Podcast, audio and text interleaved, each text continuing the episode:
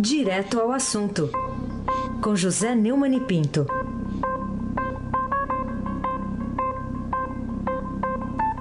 Neumani, bom dia. Bom dia, nosso craque Raíssen Abac. Bom dia, Carolina Ercolim, Tintim por Tintim. Bom dia. Bom dia, Almirante Nelson e seu pedalinho. Amanhã tem Grêmio no Maracanã, Almirante. Bom dia, Diego Henrique de Carvalho. Bom dia, Moacir. Biase, bom dia. Cambo, fim. Manuel Alice Isadora, bom dia. Ouvinte da Rádio Eldorado 107,3 FM. Aí se abate o craque. Vamos lá, o que, que você diz sobre a decisão do juiz Sérgio Moro de tornar o ex-ministro da Fazenda dos governos de Dilma e Lula, Guido Mantega, que já responde a uma ação na, nas Zelotes, réu por corrupção e lavagem de dinheiro na Lava Jato? É uma decisão eh, gravíssima. Você veja que no último debate presidencial ninguém falou na corrupção da Petrobras, do escândalo que foi que a Lava Jato revelou, que está punindo, que está devolvendo bilhões aos cofres públicos, né? como se não tivesse acontecido nada. O juiz federal Sérgio Moro vem e repõe as coisas em seu devido lugar. Senhor Guido Mantega foi o ministro da Fazenda que mais ocupou o cargo, ocupou em dois governos do PT, do Lula e da Dilma. E usava o gabinete do Ministério da Fazenda, o ministério mais importante da República, que cuida é, da, da destinação das verbas públicas, para fazer, para pegar propina para ele e para o PT. É, essa acusação que ele vai responder na justiça por decisão de Sérgio Moro é, é mais uma que mostra isso, né? É, nessa acusação, o, o, Moro também dispensou, o, Palocci não há provas contra ele, que ele teria até participado, não, mas não há provas concretas da importância da decisão dele, né? O, o, foram acusados representantes da Odebrecht, porque a história da, da famosa MP da crise, né? a, é, o, o, Ministério, é, a medida provisória que foi usada para a, as medidas provisórias, aliás, 470 e 472, que foram é, que beneficiaram diretamente empresas do grupo Odebrecht, entre elas a Braskem, né, na qual a Odebrecht é sócia do é, da Petrobras. Bom, é, eu estou tratando desse assunto, esse negócio de você fazer lei. Você não, viu, Reis? Nem você, é, Carolina. Os senhores parlamentares, principalmente do PT, partidos aliados, com a, a, concordância é, calada, a concordância omissa do PSDB, fazerem medidas provisórias em troca de dinheiro. No caso, foram 50 milhões é, para os cofres do partido do seu ministro da Fazenda. Esse assunto é muito grave, é, não pode, não podia ficar fora da sucesso da discussão no debate da campanha presidencial, mas fica porque todo mundo participou disso. É uma espécie de grande conspiração da impunidade para manter o Brasil no mesmo tom, sem haver é, nenhuma é, referência, sem haver nenhuma, nenhum combate específico à corrupção, porque está tudo sob controle nas eleições, né? com a manutenção de velhos políticos na disputa da presidência e nas disputas que interessam, que são as do Congresso, do Senado, dois terços do Senado, da Câmara e das Assembleias Legislativas. Carolina Colim, tintim por tintim. Bom, Neumani, queria falar contigo sobre outro assunto que é a ministra Carmen Lúcia, vem lá do Supremo Tribunal Federal. Você acha que foi oportuna a declaração dela a respeito da inelegibilidade prevista pela lei da ficha limpa às vésperas de o TSE decidir sobre a viabilidade da candidatura de Lula à presidência? É véspera mesmo, né? Nós estamos hoje dia 13, amanhã dia 14. Aliás, nós estamos hoje dia 14, nós estamos na véspera. Dia 15 é o prazo fatal né, para a, a inscrição é, das candidaturas. Hoje, a ministra Rosa Weber, que é tida como linha dura e que é uma pessoa discreta, muito elogiada pessoa do Tribunal Superior Eleitoral, ao lado dos ministros é, Edson Fachin e Luiz Roberto Barroso, que votam também de forma muito dura. A Rosa Weber, quando logo que ela assumiu, ela fez um voto muito claro a respeito da, da questão da lei da ficha limpa. Ela é uma ministra do Supremo que obedece é, o fato de que a lei da ficha limpa é aquilo que eu venho repetindo aqui. Uma lei de iniciativa popular que foi aprovada na Constituição, que foi da redemocratização do Brasil, o PT, que não queria assinar a Constituição, terminou assinando. O Lula, que a promulgou. E ela já deixou bem claro no voto dela, quando se discutiu a constitucionalidade da lei da ficha limpa. E foi declarada, declarada decretada essa, essa constitucionalidade. Foi decidido que ela deixou claro no seu voto, com o voto dela, essa, essa decisão foi tomada, e ela deixou claro que aquela posição dela a respeito da questão penal ou seja, de que ah, o cidadão só pode ser culpado do ponto de vista penal se tudo transitar em julgado até o último recurso, não vale para a lei eleitoral, porque na lei eleitoral, segundo ela, vale o direito à presunção social. Social. O, o sujeito tem que ser ficha limpa para concorrer à presidência da República. Este não é o caso de Lula. O Lula é condenado e preso na Lava Jato, e deve ser enquadrado na lei da ficha limpa, sim, no TSE, já que a condenação dele foi confirmada em segunda instância pelo Tribunal Regional Federal da Quarta Região. A Carmen Lúcia, numa palestra no painel Democracia e Poder do Cidadão na Unicelb, confirma essa posição da, da Rosa Weber, dizendo que leis eleitorais nacionais de maior importância são iniciativa popular. A chamada lei da ficha limpa. Foi um conjunto de cidadãos que levou ao Congresso Nacional aquilo que lhe parecia próprio, uma lei considerada pela ONU como uma das melhores leis que existe. Aí se abaque. O craque. Bom, outro ministro, Marco Aurélio Melo, diz que a urna é o lugar adequado para o cidadão protestar num legítimo Estado de Direito. Você concorda? Discordo. Não é novidade eu, eu concordar com o Marco Aurélio, a gente só concorda em torcer pelo Flamengo, mesmo sofrendo. Agora, a, Lula, a, urna não é um lugar próprio para protestar. O lugar próprio para protestar é no parlamento, é na porta do Supremo, é na rua. A urna é um lugar de se escolher, não é um grito de protesto. Havia, antigamente, uma tradição de velhos políticos, como Antônio Carlos Magalhães, por exemplo, que vivia cobrando isso. Não, o eleitor liberou, então a gente pode fazer o que quiser. Não é assim. A, o, o, a obrigação de punir quem descumprir a lei é da polícia e do judiciário, inclusive do seu Marco Aurélio. A função do Marco Aurélio, ao contrário do que ele pensa, não é soltar todo mundo, como ele faz com o Gilmar Mendes, o Lewandowski e tal. Segundo Marco Aurélio, o que precisamos é de homens públicos que observem o cargo ocupado é para servir os semelhantes, e não para aquele que está no cargo servir em benefício próprio, em benefício da família. Seria bom que ele tivesse um bom espelho em casa e repetisse essa frase sempre ao espelho. Viu, Carolina Ercolim? Tintim por tintim. Certo, Neumani. Então, vamos falar sobre o bate-boca entre o diretor da Polícia Federal, Rogério Galouro, o presidente do Tribunal Federal da Quarta Região de Porto Alegre, Thomson Flores, e o PT em torno da decisão de soltar ou não Lula para atender ao despacho do desembargador Rogério Favreto, do mesmo TRF4, né? Quem, quem tem mais razão aí? Carolina, ontem nós comentamos isso, né? Porque o PT soltou uma nota muito desaforada, como sempre apelando para a chamada comunidade causídica, né? A comunidade jurídica, que são os advogados que apoiam o Lula, eles chamam de comunidade é, jurídica, né?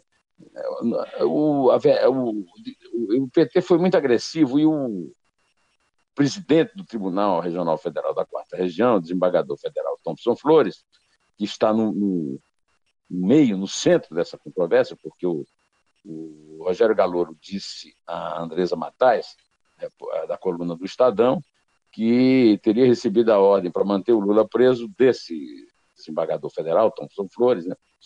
E o PT foi para cima, né, falando que o Lula é perseguido, aquela fantasia é, de sempre, porque na realidade o Lula não é um preso político, o Lula é um político preso, condenado por corrupção passiva e lavagem de dinheiro na segunda instância, o que significa que ele pode recorrer, pode recorrer até a eternidade, mas não a condição do crime está estabelecida faticamente. Então, o, o desembargador foi obrigado ontem a soltar uma nota esclarecendo é, que, em relação àquela tal conflito é, proposto pelo Ministério Público Federal, porque o Ministério Público Federal é que pediu para que ele se pronunciasse a respeito do plantão, né? O, plantonista Rogério Favre, que você citou, é, militante do PT, foi, participou do governo Lula, é, é, mandou soltar o Lula de livre e espontânea vontade contra decisões do próprio TRF4, do Tribunal Superior é, Eleitoral, é, desculpe, do Superior Tribunal de Justiça, uma turma 5 a 0 é, com o relatório do Félix Fischer, e uma decisão contra o habeas corpus também do Supremo Tribunal Federal, por 6 a 5, voto inclusive decisivo da Rosa Weber. Né? E então o Ministério Público argumentou isso para o Thompson, e o Thompson é, disse com muita clareza, e é absolutamente é, direta, pessoal, impessoal e, e correta a posição dele, que a atuação do presidente do TRF4 nos autos do conflito positivo de jurisdição observou o sistema legal pátrio, bem como o direito constitucional do devido processo legal. Para o PT, fica aqui um apelo meu, aquele que o Cícero fez ao populista Catilina, no Senado Romano. O ausque tandem, Catilina, abutere, paciência nostra. Até quando, Catilina, você vai abusar da nossa paciência? Aí, sem abaque, o craque. As catilinárias, né? O... As catilinárias. É. aprendi isso em latim, hoje eu não sei mais. É, não sei. O Neumann, o que, que, mais chama a sua atenção na ordem de prisão cumprida pelo juiz Sérgio Moro ah, para juízes, para executivos da construtora Mendes Júnior, que foi dada pelo TRF4 lá de Porto Alegre? É a mesma história do Lula. Né? É, a, a decisão foi do TRF4. O, o, Sérgio Moro só obedeceu. Foi essa, inclusive, a, o argumento, foi esse o argumento do Sérgio Moro, para não é, que, é, não mandar soltar o Lula naquele dia 8. Né?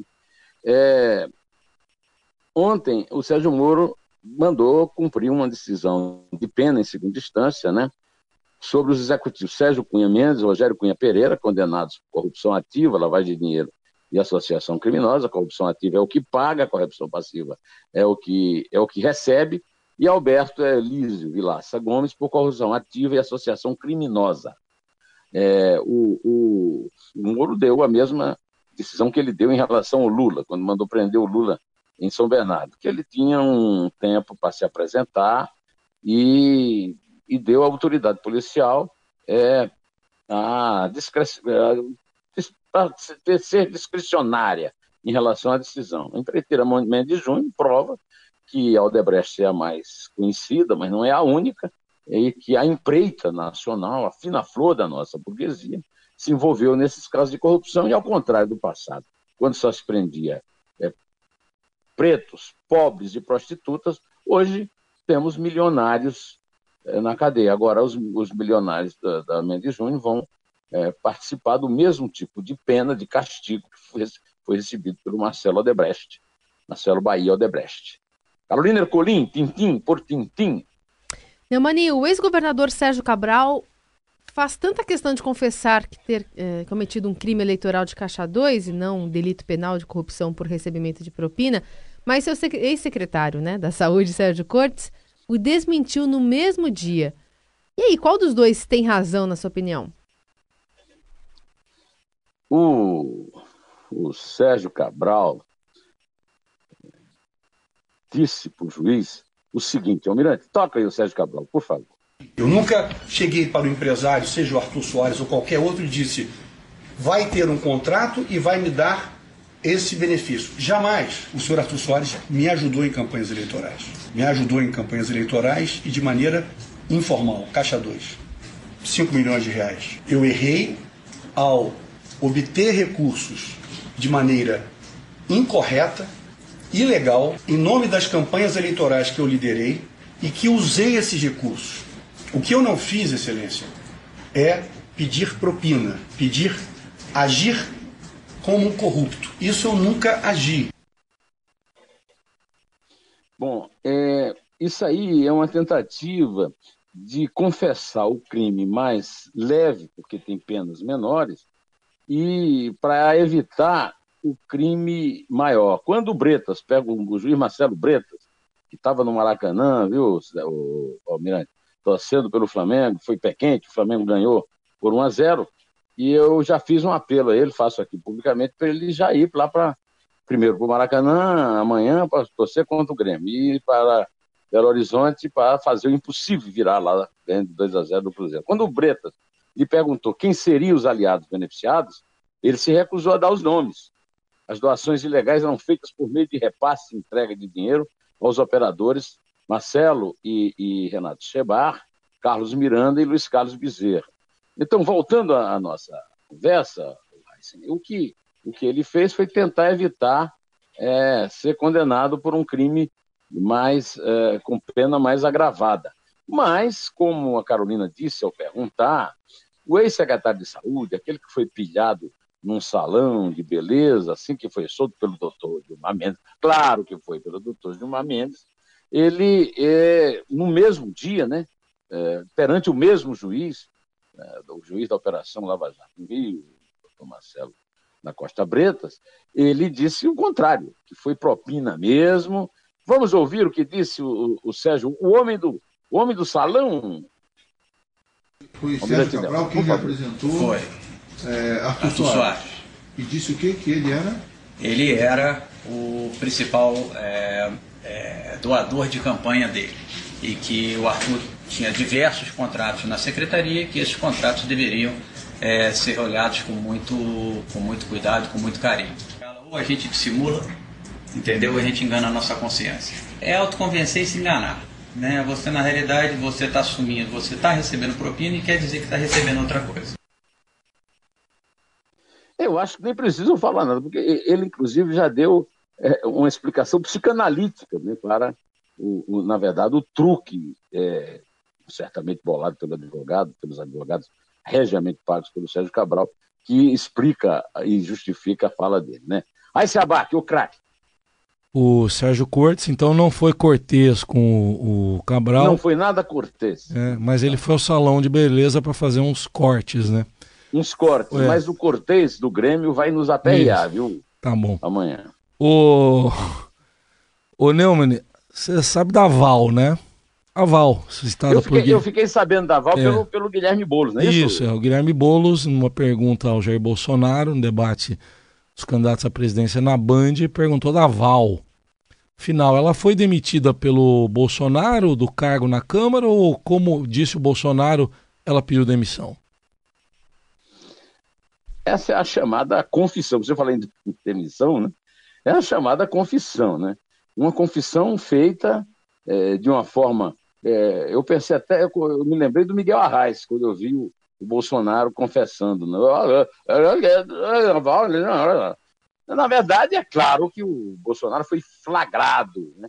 pilhado, porque a Val foi apontada em reportagens da Folha de São Paulo como assessora fantasma do parlamentar, que trabalhava na casa dele, em Angra dos Reis, e vendia açaí na cidade, no açaí da Val. O caso foi lembrado pelo Boulos, como lembrou aqui o nosso Heisen, né? E ele tentou escapar, mas não deu não, viu? É, desculpa de cego é feira ruim, saco furado, dizia a minha amada e saudosa avó. No caso, Bolsonaro enxerga bem, mas eu já previa que ele na campanha ia se enrolar com essas coisas. O Bolsonaro é um, é um parlamentar antigo, de muitos mandatos, e certamente não vai ficar nesse papo de que é um político novo, que não sei o quê, com esse tipo de coisa, mantendo funcionário de casa, na praia, com dinheiro público, dinheiro nosso. Carolina Ercolim, tintim por tintim. Fala, Heisen. O quê? O que você falou aqui? Não, eu estava comentando aqui com a Carol, o Neumann, que a vendedora de açaí teve que açaí do gabinete, então, né?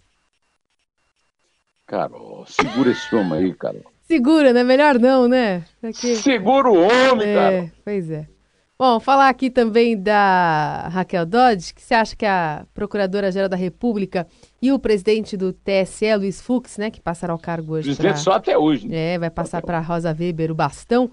Tem razão ou estão exorbitando ao defenderem que candidatos ficha suja devolvam as verbas públicas eleitorais destinadas ao financiamento das suas campanhas, hein? Claro que tem razão.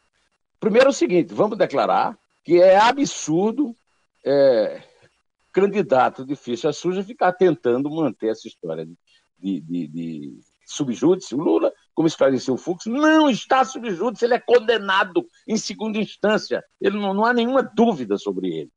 É, a outra coisa é a seguinte: é um absurdo que eu pague campanha de partido com verbas milionárias, como esses senhores parlamentares é, fizeram aprovar no Congresso. Agora, se é um candidato ficha suja, se não vai disputar, tem de devolver a verba sim. Pode chamar os contadores e mandar devolver a verba. Senhores ficha inclusive Lula, Garotinho lá no Rio, etc. Carolina, vamos contar até três e nos despedir por hoje. Até amanhã aqui no nosso, na nossa querida amada rádio Eldorado 107.3. Vamos lá então, é três. É dois. É um. Em pé.